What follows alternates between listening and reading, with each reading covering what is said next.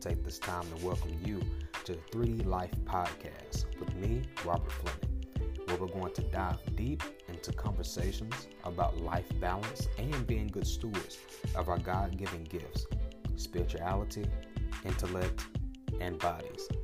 What I've discovered is that most of the time, we don't use or develop these gifts to their capacity, but instead discover ways to get through life only scratching the surface of these areas.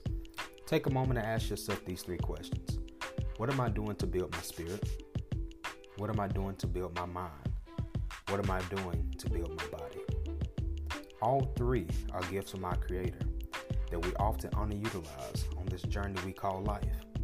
So, using my expertise from my educational background, both secularly and spiritually, me and my guests are going to dive and to do some digging on how to discover and create a life that encompasses mental, spiritual, and physical growth, thus creating three dimensions of growth, generating what I like to call a 3D life.